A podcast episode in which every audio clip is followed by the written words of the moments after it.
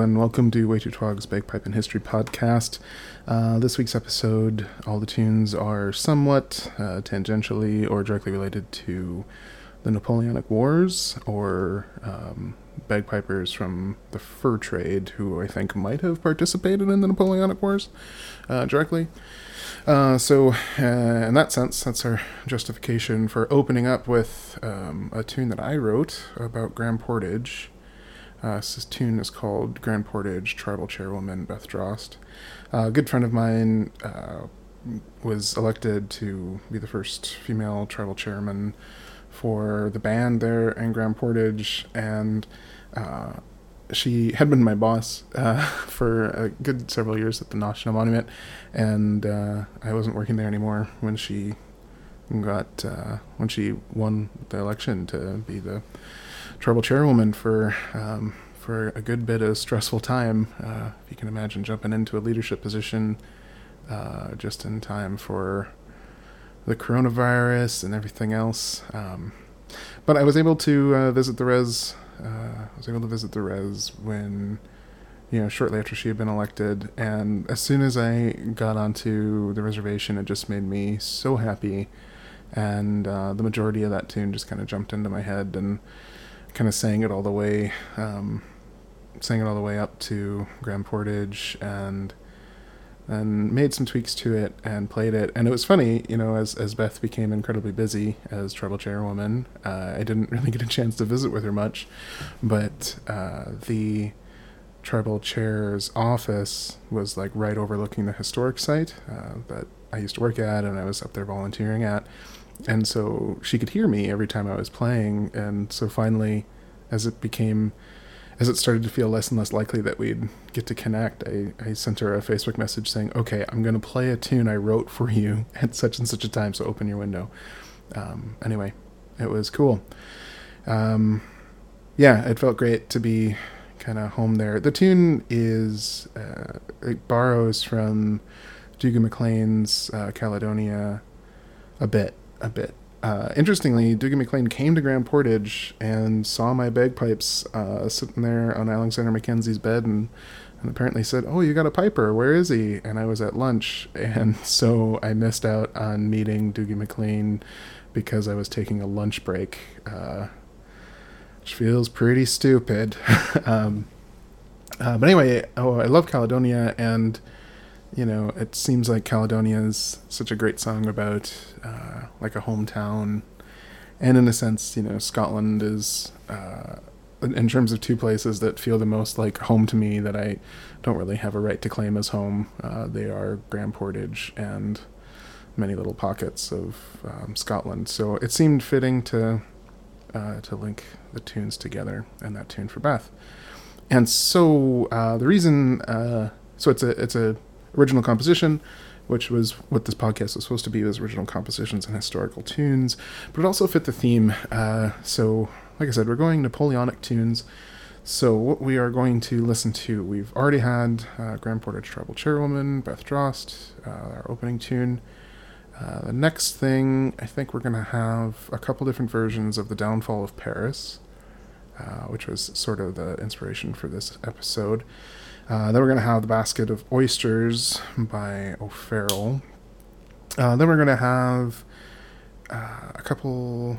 Well, then we're going to have The Battle of Waterloo, which I don't know what, if it actually dates back to. Um, I don't think it actually dates back to the early 19th century, but it is in um, it is in O'Neill's Irish music uh, collection from 1900 or so when that was published, the big 1850 thing, um, as a different tune. So we're going to have Battle of Waterloo and Highland Pipes, and then I'm going to play uh, Bonaparte Crossing the Rhine, which is what it is in kind of the Irish, the old Irish tune books. And then uh, we're going to play some Highland Pipe tunes that, uh, well, one Highland Pipe tune that shows up in Donald MacDonald and Angus Mackay and a bunch of other places uh, called Up and Roaring Willie, which supposedly was played um, at. Where was it played? oh, this is embarrassing. Should have this all ready. Uh, supposedly played um, by a piper after being wounded at Vimeiro in 1808. Uh, I was going to play Johnny Cope, uh, I don't know. I don't know if I've put Johnny Cope on the podcast yet. Uh, Johnny Cope's clearly going to get its own episode. Uh, I was I was reading. Yeah, so Johnny Cope is another tune that was supposedly played uh, during the Napoleonic War, uh, Napoleonic Wars by bagpipers, but that is a tricky tune. Looking at some of the older settings, uh, and looking at some of the newer settings too. So we're going to have to spend more time with that. Anyway, I think that's all of it. Up and Roaring Willie, doing a couple versions of that. Donald MacDonald has two different settings of it. Uh, Angus Mackay has a different setting of it, and I've kind of wound up doing a my own thing, predictably. So we're going to do that, uh, and I'm also going to play another Donald MacDonald tune called "The Morris Lover," which I'm not sure if it has anything to do with Napoleonic War, but I always play Up and Roaring Willie in that as part of a set. So that's what we're going to have. Uh, oof, that's a lot of tunes. I feel like I might be mistaken or forgetting something.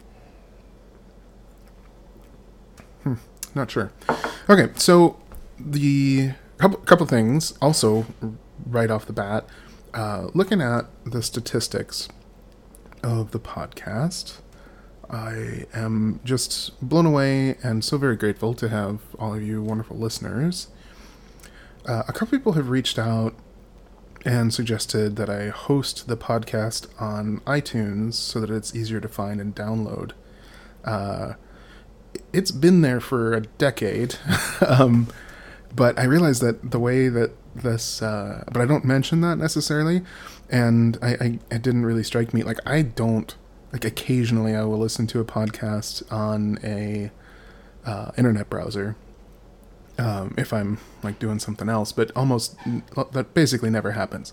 Uh, and so I was kind of startled looking through the stats that, uh, yeah, like our last episode, barely anyone listened to the, well, yeah, more than, like more than half, yeah, well over half of the listeners. We had a lot of downloads last week, 155 downloads, and, uh, yeah, well over half are on internet browsers, uh, which is fine. If you want to listen to the podcast that way, that's great. I don't, you know, I don't fault anybody for that. But uh, if you like the handful of other folks that have said, "Hey, put your thing on iTunes," we're on iTunes. Go check it out. So, um, quit listening. Quit listening to quit listening to the episode on the browser if you're listening to it now, and just go over to we're on Spotify uh, or I'm on on Spotify. I'm on um, Apple iTunes. I can see people are listening on um, Pocket Pocket Casts and Podcast Addict, and like there's a couple other servers. Got a couple iHeart Media listeners. Um, so you can find me. You can find the podcast on all kinds of things. So. Uh, yeah, if you are thinking, man, I really wish you had these things on on a podcast catcher, I'm probably already there. Uh, and if I'm not, and if you if you use a podcast listener, and I'm not on it, send me an email. I'd love to get the show on all the platforms so it's easier for you to listen uh, in your preferred medium. So, and along those same lines, uh, all of my podcast reviews are from when I did this show when it was mostly me, uh, kind of drunkenly rambling uh, and poorly describing whiskey. So, I would really appreciate it if um, somebody went and left a new review when you're going and subscribing to Way Too Twog's Bagpipe History Podcast. Uh, if you want to just go and leave a review, supposedly that makes it uh, a little bit easier for us to, for me to be picked up by other folks. Uh, kind of like to the way the show has been working lately is I spend a lot of time the day that it's done going around and publishing it. Yeah, I have two reviews. Um, from 2012 and 2006. 2006! That's how old this show is. Oh my god. I mean, obviously it's not. The show's really radically changed lately. Um, anyway, check it out on your more preferred uh, listening platform. Leave us a review if you like. And also, like, um, like I said, I'd, I'd love to hear from, from y'all more. Uh, and thank you for the, the handful of people that have reached out. I, I kept thinking that I would do some kind of interactive thing where I would read um, people's emails or comments, but so far all of my interactions with listeners have been, well, they've just not really been the type of thing to share. Like they're not a question, they're not a, you know, it's just, um, like they're they're really great. like they, uh, the handful of conversations I've had with people have uh, been what I needed to keep going and feel like this wasn't uh, a foolish endeavor. Um, but they also just don't feel like a user mail um, kind of thing to me. So I guess that's just that's probably not going to happen. But um, I would love to hear from from y'all. So you can send me an email waytootwog at gmail.com um, or through the podcast host site waytootwog.com probably. Um, but I'm curious, like, what are the other bagpipe podcasts y'all are listening to? Um, I've been I've been thinking about doing a uh, Patreon especially as I'm like all these various.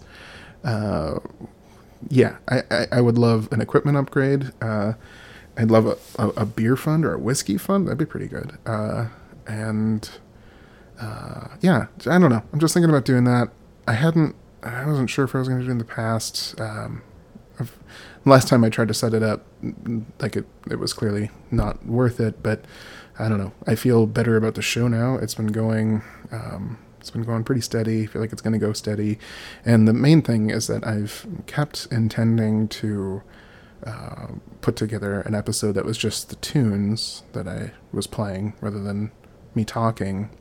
Uh, and that's going to be quite a lot of work at this point. So uh, I think that's going to be. I'm thinking about having a Patreon and kind of having that be uh, having those audio only or the music only uh, episodes as the Patreon feed. So at least there's something there, uh, and to kind of make it worth my while, I guess. And also, it's going to wind up being several albums worth of music, I think. So that's sort of like buying an album, right?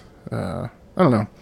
Uh, let me know what you think. If you think, oh, for the love of Pete, don't do another thing where somebody's asking me for money uh, or whatever. Uh, love to hear your thoughts. Um, yeah, I've been thinking that the Patreon post would be the music only epi- postings, and then maybe like one random thing a year. But I'm just concerned. You know, I'm I'm a PhD student, and at some point I'm going to need to probably slow down these episodes, uh, especially as the the semester kicks off again probably have to go to like once every two weeks, but the idea of doing that doesn't make me happy. So I think it'll probably just wind up being shorter episodes or um, less concerned about theme.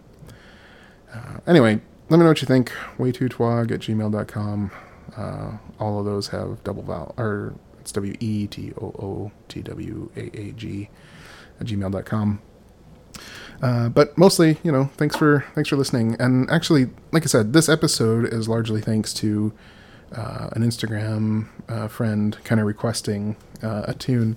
Uh, he asked me to play "Downfall of Paris" like Mick O'Brien does on uilleann pipes, and uh, I didn't know that Mick O'Brien played "Downfall of Paris." I had always listened to Mikie Smith's version, and then, um, yeah, Mikie Smith's version first, and and uh, Chris McMullen has a pretty nice and clean recording on his album, uh, clearly kind of in- inspired or, or, playing similar to how Mikie Smith does it.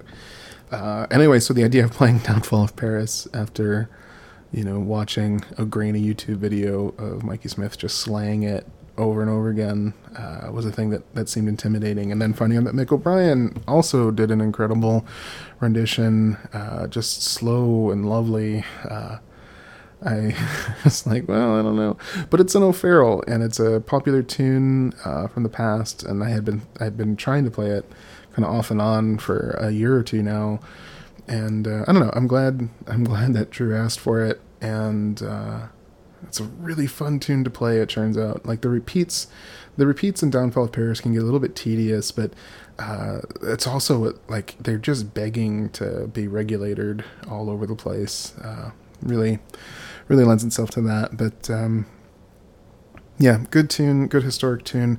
Uh, I'm gonna play first the setting closest to the one that like Mikie Smith and Mick O'Brien do, uh, and then we'll play the O'Farrell setting because they are considerably different.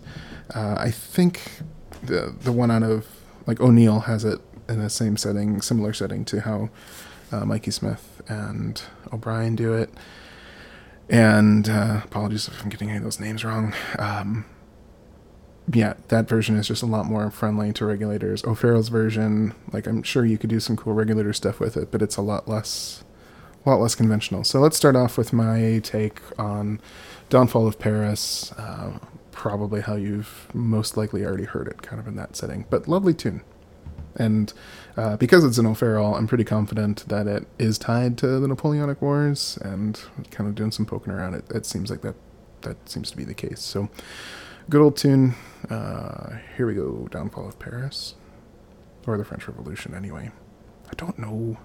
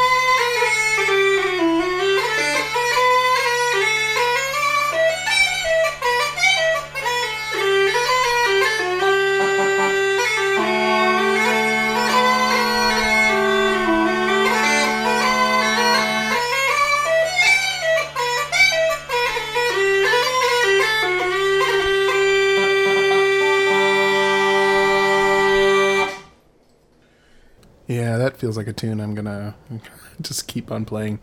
I think I wonder how many people adjust those repeats uh, when you're playing around. I I don't know. Doing uh, historic music sets.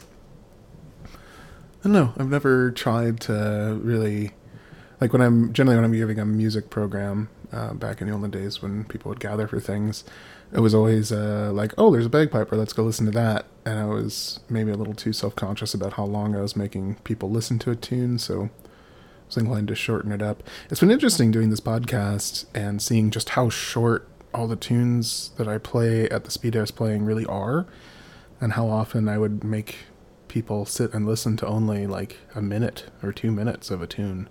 Not even two minutes, like a minute. I bet during my bagpipe programs, mostly it was a minute. Um, I don't know. Uh, with a couple exceptions, oftentimes if I had a music program going good, I would I would play a pibroch, but I'd play just part of it and, and talk about it. Or if I played more than one part about it, if I played more than one part, I would stop and, and talk about it. Anyway, um, so that's Downfall of Paris, and like I said, it's in O'Farrell too. You'll hear the setting is quite different. So here is O'Farrell's setting for the Fall of Paris, clearly the same tune. Uh, I'm not sure when the switch happened, uh, O'Neill's his uh, O'Neill's collection is published in the very early 20th century, I think 1904 or something like that. Um, yeah, first decade of 20th century anyway. Uh, so sometime between the first decade of the 19th century and the first decade of the 20th century, it switched if it hadn't already been played at a n- number of options and keys. Uh, anyway, so here is O'Farrell's setting for the Fall of Paris.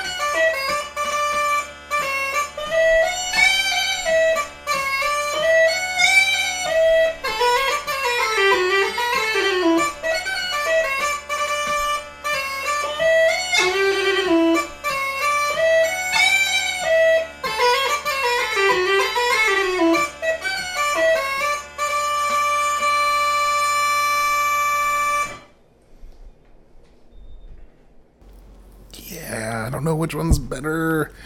Um, I mean, obviously, I'm going to play the O'Farrell one more often, um, but I think it's more fun to play the more common one. It's certainly easier for my brain to think about what to do with the regulators on it anyway. Um, anyway, so yeah, thanks again, Drew, for requesting that tune, and uh, thank you, uh, thank you all for listening um, for the different settings. We're gonna do so. So yeah, the thinking about using Drew's request as like a kickoff to doing Napoleonic tunes. Uh, I kind of realized uh, that the only tune I, I, could think of right away to play, other than you know the Downfall of Paris, was Battle of Waterloo, and I wasn't sure how historic that was because I hadn't seen it in O'Farrell or Angus Mackay or Donald MacDonald. But it's just a lovely tune. It's it's easily one of my favorite marches, um, and it's one that I played quite a lot at Grand Portage. So uh, probably there's a good chance that many of you, if you're listening to this podcast, are familiar with the Waterloo bagpipes.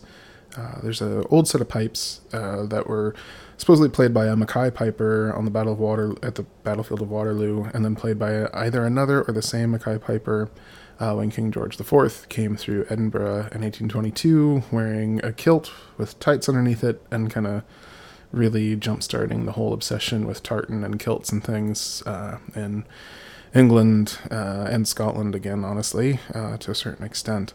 Uh, those pipes are attributed to a Mackay Piper, but they're they're actually attributed to a George Mackay uh, Piper, uh, which I thought was a detail I had invented until going to the piping center in Glasgow and seeing the the nameplate. So at some point I saw Hugh Cheape write about it someplace, and it said George Mackay, um, but mostly it's just attributed. They're just called Waterloo pipes or uh, sometimes Mackay pipes, but uh, yeah, if you go look at the museum several years ago, anyway, I, I mentioned George, and uh, these are the same pipes that Julian Goodacre reproduces. These are the same pipes that look like a dead ringer for Joseph MacDonald's. Um, yeah, like for Joseph MacDonald's pipes, just with these giant, giant chalice top drones. And it's a set of pipes that I had reproduced, sort of. I couldn't afford a Julian Goodacre set, and we were shooting a film at Grand Portage and uh, I wanted to have a historic looking set of pipes rather than my pretty fancy McCallums with silver and ivory on them. And so I, I reached out to a bunch of pipe makers. Oh, this is a decade and a bit ago at this point, and Kintail was still making pipes. And unbeknownst to me at the time, Kintail obviously already made chalice topped uh, pipes or drones, and so they were willing to work with me to make some slight adjustments to make them look a little bit more like uh, the Mackay pipes from Waterloo, and those are the pipes that I've mostly played um, for quite some for for like well the rest of my time at Grand Portage. My McCallum pipes pretty much fell into disuse until uh, the quarantine happened, and now probably I'm definitely playing the McCallums more, but. Um, but anyway, so the reason that George Mackay matters to me is the name of the bagpiper uh, that worked for the Northwest Company uh, was George Mackay and we don't know a heck of a lot about him. Um, we do get some details though, and the details that I have found about George Mackay make like Mackay is a common enough name in Scotland, a common enough name uh, in Canada. Uh, it's such a common name in Canada that the best account we have of George Mackay as a bagpiper was written by another Mackay who worked for a competing fur trading company. Um, so a guy named uh, John Mackay uh, writes at Portage d'Ail, which is a trading post right on the uh, Winnipeg River, so between Lake of the Woods and Lake Winnipeg. And John Mackay works for the Hudson's Bay Company. He's an interesting character in his own right, but uh, not a bagpiper, so I won't talk about him too much. But uh, basically, he he recounts that as these brigades of canoes were heading out west, uh, one of John Mackay's job was you know they were the Hudson's Bay Company had intentionally set up this post right along this trade route that the competing fur trading company Northwest Company was using so that he could kind of keep tabs on people. And uh, so John Mackay is kind of keeping pretty detailed notes about all the uh, Canadians or the Northwest Company guys and where they're going. And in 1794, in his 1794 journal uh, in the summertime, he says uh, the two Mr. Mackays set off after entertaining us with the bagpipes all night. This George Mackay was counted one of the first performers of that instrument in Scotland.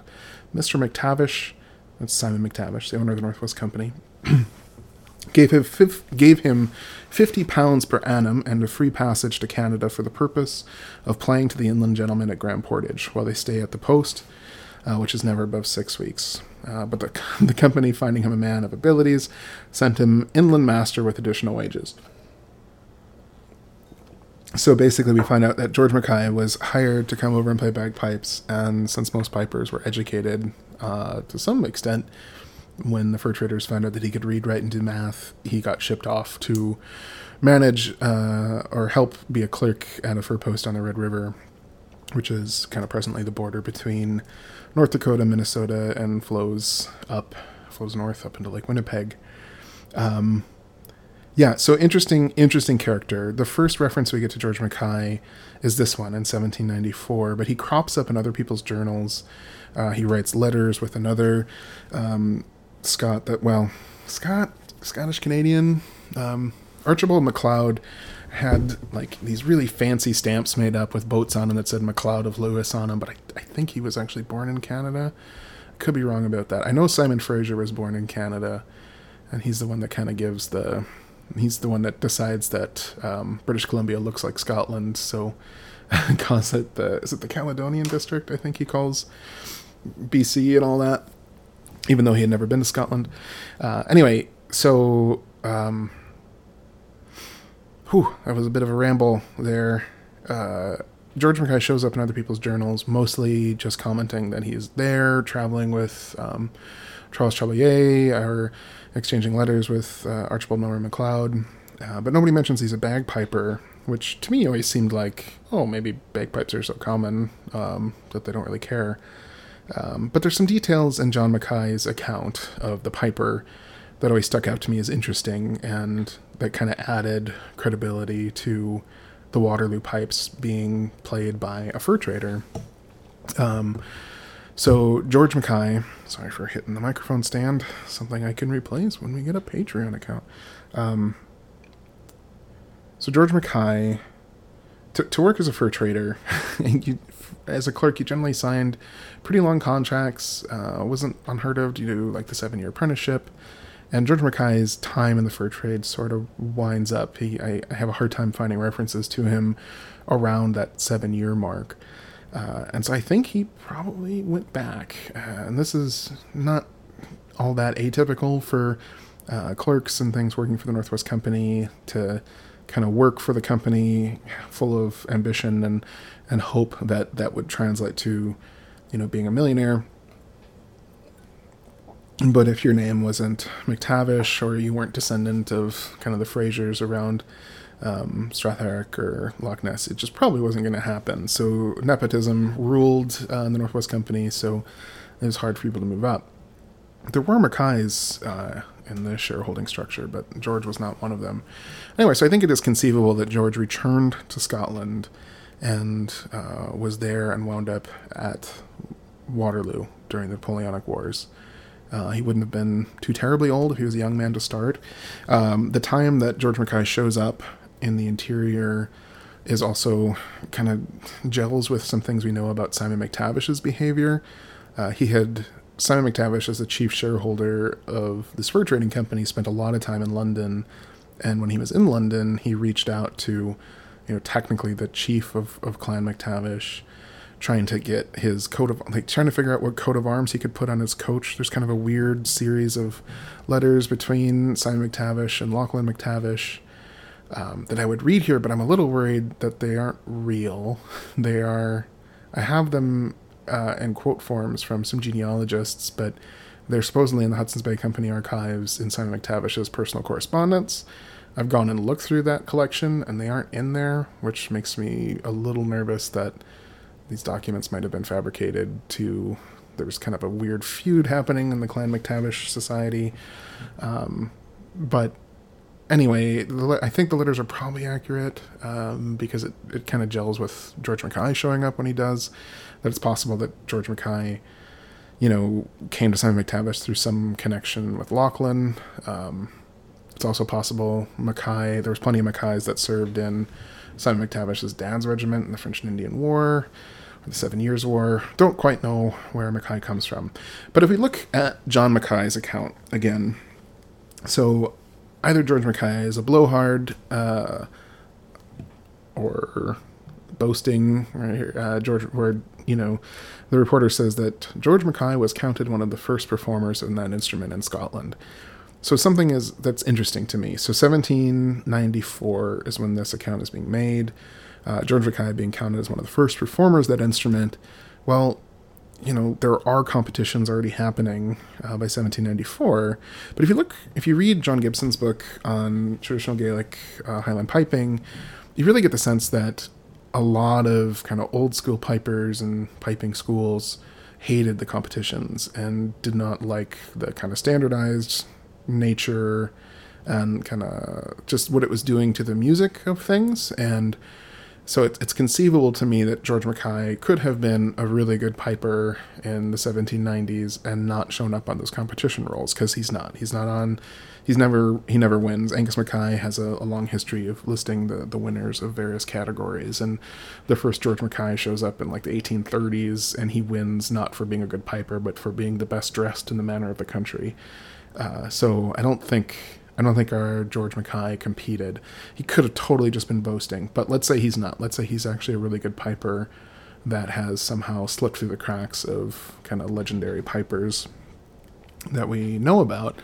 Um, the bagpipes themselves kind of make that seem feasible. Uh, the first award, you know, in 1783, the award for being the, the best piper was already a set of bagpipes that kind of looked like what we play today. Um, you know, it's made out of blackwood with some combing and ivory on it.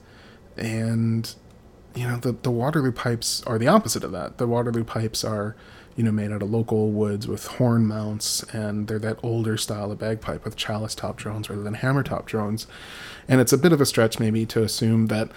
Um, old school pipers that didn't think the competitions were worth competing in might also have not wanted to mess with this newfangled hardwood um, and ivory, but it's conceivable to me that, that that is the case. So anyway, I've you know it's one way or the other. It was clear to me that the the Waterloo pipes were a good representation of what some, if not many, bagpipes looked like in 1790s, and the fact that they're attributed to a piper of the same name. And I can't prove that George Mackay wasn't at Waterloo uh, in 1814, um, 1814, 1815. Whenever Waterloo happened, oof, boy, for a Napoleonic episode, should have looked that one up. Um, I mentioned I'm not a big fan of war history. um, anyway, so that's so that's always been my that's been my thoughts on um, George Mackay, and that's sort of my that's that was my intro into historic piping was trying to come up with a repertoire that George Mackay might have had when he was playing a grand portage, and so yeah, that's that's where we are. So that generally meant a lot of Donald MacDonald tunes uh, and an occasional melody that Joseph Wrightson talked about um, being really common on bagpipes, like Flowers of the Forest or Hey Tutti Tutte or anything from Robert Burns uh, and that sort of thing. So, trying to figure out, trying to recreate the 1790s bagpiper repertoire is where my head was at the first several years of giving historical music programs. But that is how it ties us to Napoleonic Wars and why I'm talking about George Mackay for so long. And so let's go on to the tune I used to play uh, for public gatherings at Grand Portage when I was looking for an excuse to talk about George Mackay. Oh my goodness, this is going to be a long episode. Uh, here is the Battle of Waterloo. So this tune. Um, I'll play the older setting of it on Irish pipes afterwards. Um, but this tune is attributed to Donald MacLeod. Donald MacLeod says that he got it from an older pipe major. That's just an old tune.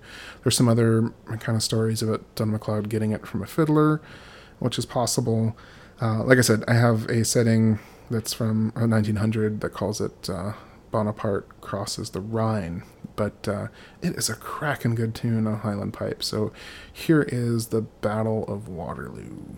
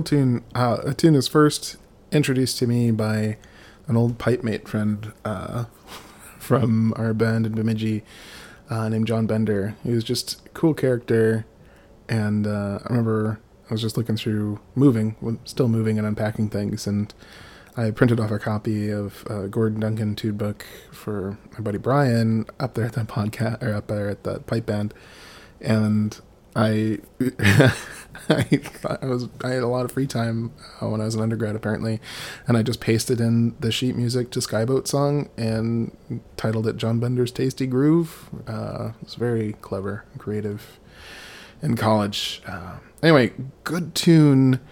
Like I said, Donald MacLeod, uh, who I think I'm going to wind up doing an episode on.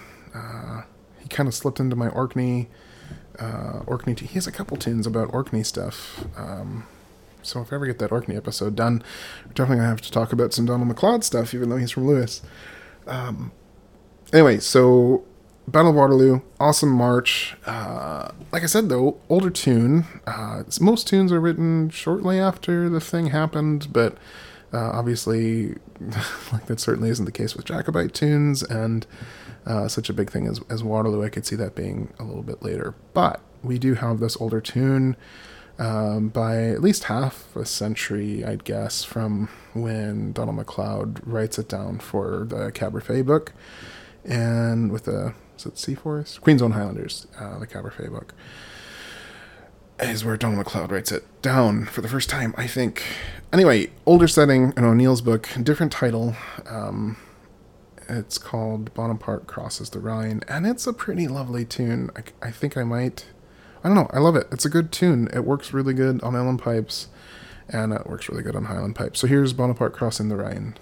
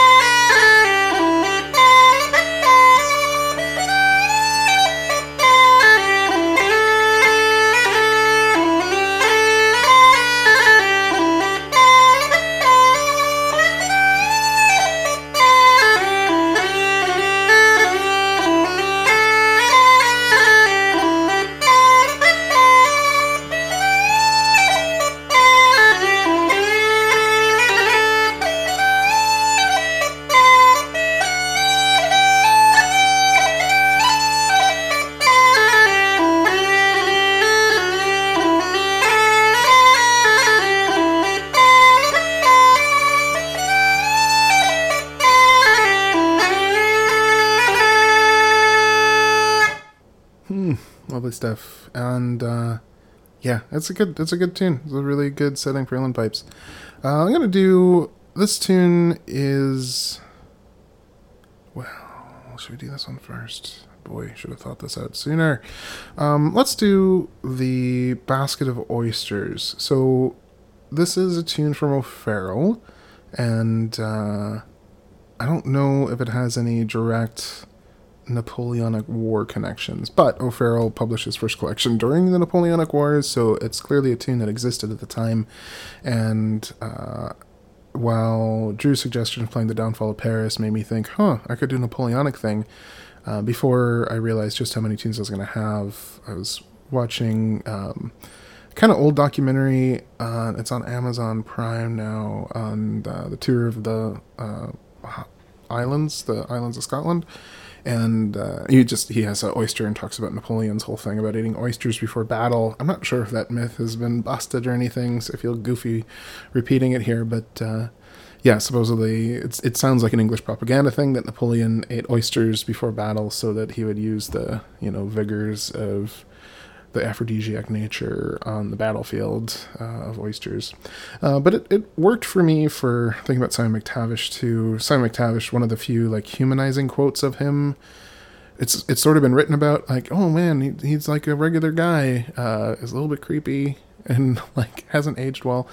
uh, the historian's take, but he wrote about uh, at some point he wrote in a letter to someone that there's the best things in life are good oysters, good wine, and young girls. Um, and it seemed real funny, but he married a teenager when he was in his 40s. Um, so I don't know, but you know, 19th century is weird. It's a weird time, and oh, women just were in such a bad position, and children too. Um, anyway, so here's the basket of oysters. It is a high tune, like starts way up top and stays up top. Uh, even has a note that I wasn't sure my chanter could play. I can't play it in tune. That uh, that high C, um, but still a good tune. So here's the basket of oysters.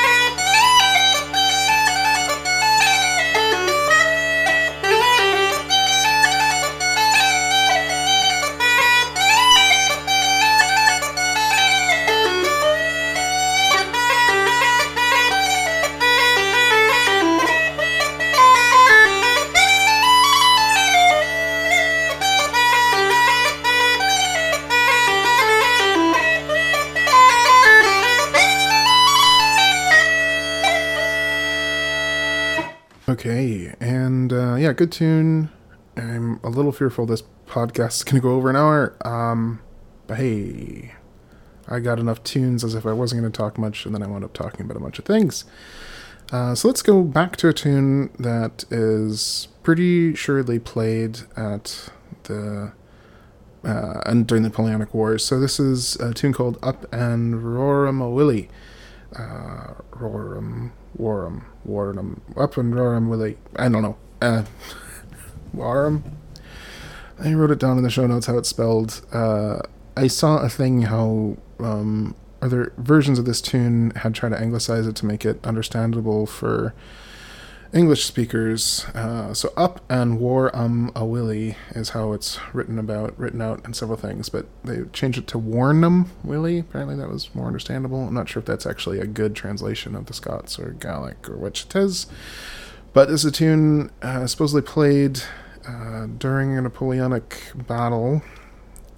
Like I said, I went hunting. I ordered a book uh, today, so it's clearly not going to be here in time for the podcast, but we'll look at it for future episodes, maybe. Um, but yeah, from this book, uh, The Piper in Peace and War, uh, they mentioned that Up in Warramawilly was played at Vimeiro in 1808. So, uh, so yeah, there's a bunch of different versions of this tune. I've, I've played it for years, based loosely on a Donald MacDonald setting. I'm just going to play you a little clip here uh, of my kind of first couple of takes at Angus Mackay's setting, which is considerably different, and then I'll I'll talk about the differences. So here is Angus Mackay's setting for Up and a War. What is he? How does he spell it? Angus Mackay says Up and War Willie. So here we go.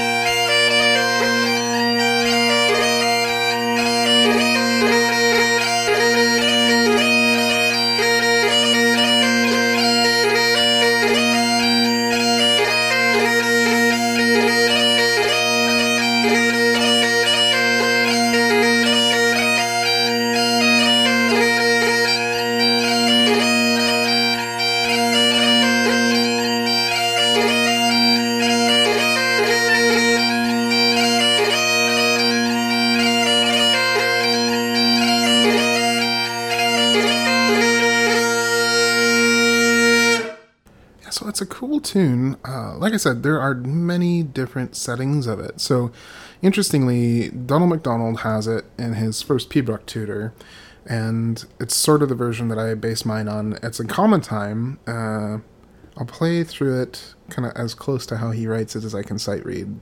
Like I said, I've, I've changed it. Um, when I the last clip I'm going to play will be the version that I play of it now. But here's the older setting in Donald MacDonald's uh, 1820 manuscript or book of Up and Warm Willie.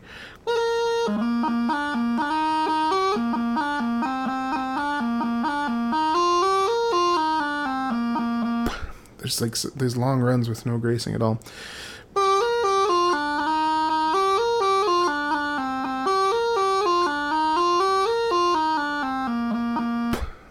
Interesting.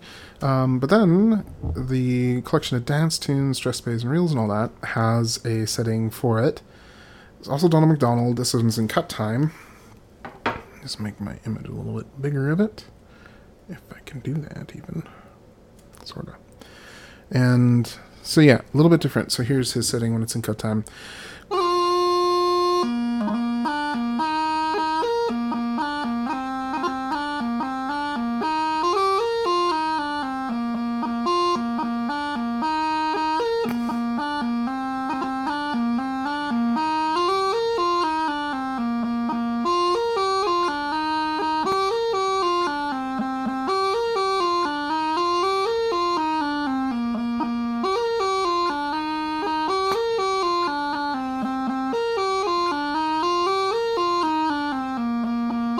Yeah, I'm really surprised at those long runs, but I do love the. I love that those B strikes down to the G. Anyway, so different different settings, um, same tune. The the way that I wound up playing it, was mostly like I, I didn't notice that it was in the later setting until today. Um, so I always used the the first setting that I played you on chanter here. There.